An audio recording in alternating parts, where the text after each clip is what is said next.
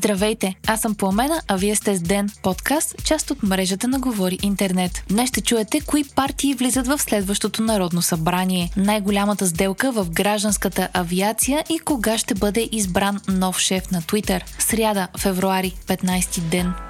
Пет партии влизат в Народното събрание, а една е на ръба, ако новите извънредни парламентарни избори са днес. Това показва последното национално представително проучване на тренд по поръчка на 24 часа. ГЕРБ има минимално предимство пред обединението на Продължаваме промяната и Демократична България 25,6% срещу 24,8%. Според проучването, обединението на двете партии няма да доведе до отлив на привърженици, но за сега сега не води и до нови избиратели. На трето място се нарежда ДПС с 12,8%, гонени от Възраждане с 11,9%. БСП остава пета сила с 8,9%, а Български възход е на ръба с подкрепа от около 4%. Има такъв народ остава извън парламента с малко над 3%.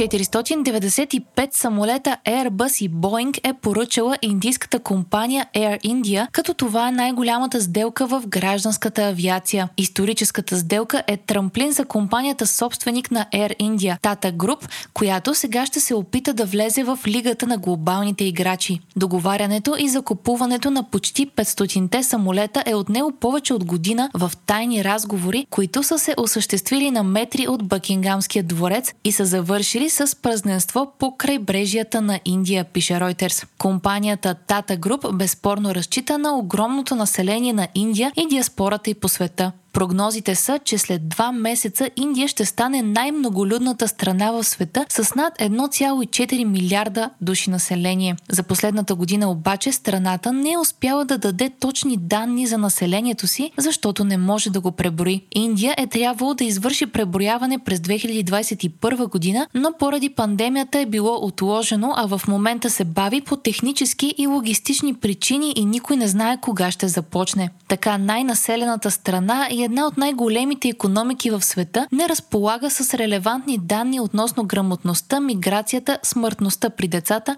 заетостта и други, а разчита на данни от последното преброяване, което е било преди повече от 10 години, казва служител на Института по публични финанси и политики в страната, цитиран от Reuters. Русия е разположила ядрени оръжия в Северния фронт, пише Дневник. Това се случва за първи път от разпадането на Съветския съюз на сам и е станало ясно от доклад на норвежкото военно разузнаване. Москва е изпратила сили от Северния фронт към Украина, а на тяхно място е разположила тактически ядрени оръжия. Според Осло, разполагането на ядрени бойни глави е сериозна заплаха, която рискува да замеси държави от НАТО. Норвегия е член на НАТО. Краят на 2023 година е добър момент да се намери нов директор на Twitter, е казал собственикът на социалната мрежа Илон Мъск, пише Reuters. Милиардерът очаква тогава платформата да е стабилна, в добро финансово положение и да са ясни следващите продукти. Мъск се закани да намери нов шеф на Twitter още в края на миналата година, след запитване в профила си дали трябва да се оттегли като ръководещ социалната мрежа. Повечето от отговорилите на анкетата избраха опцията, че Мъск трябва да се оттегли, но до сега той не е посочил кой ще го замести или кога точно ще се случи смяната. Вие слушахте подкаста Ден, част от мрежата на Говори Интернет. Епизода подготвих аз, Пламена Крумова Петкова, а аудиомонтажа направи Антон Велев. Не изпускайте епизод на Ден, абонирайте се в Spotify, Apple, iTunes или някое от другите подкаст приложения, които използвате.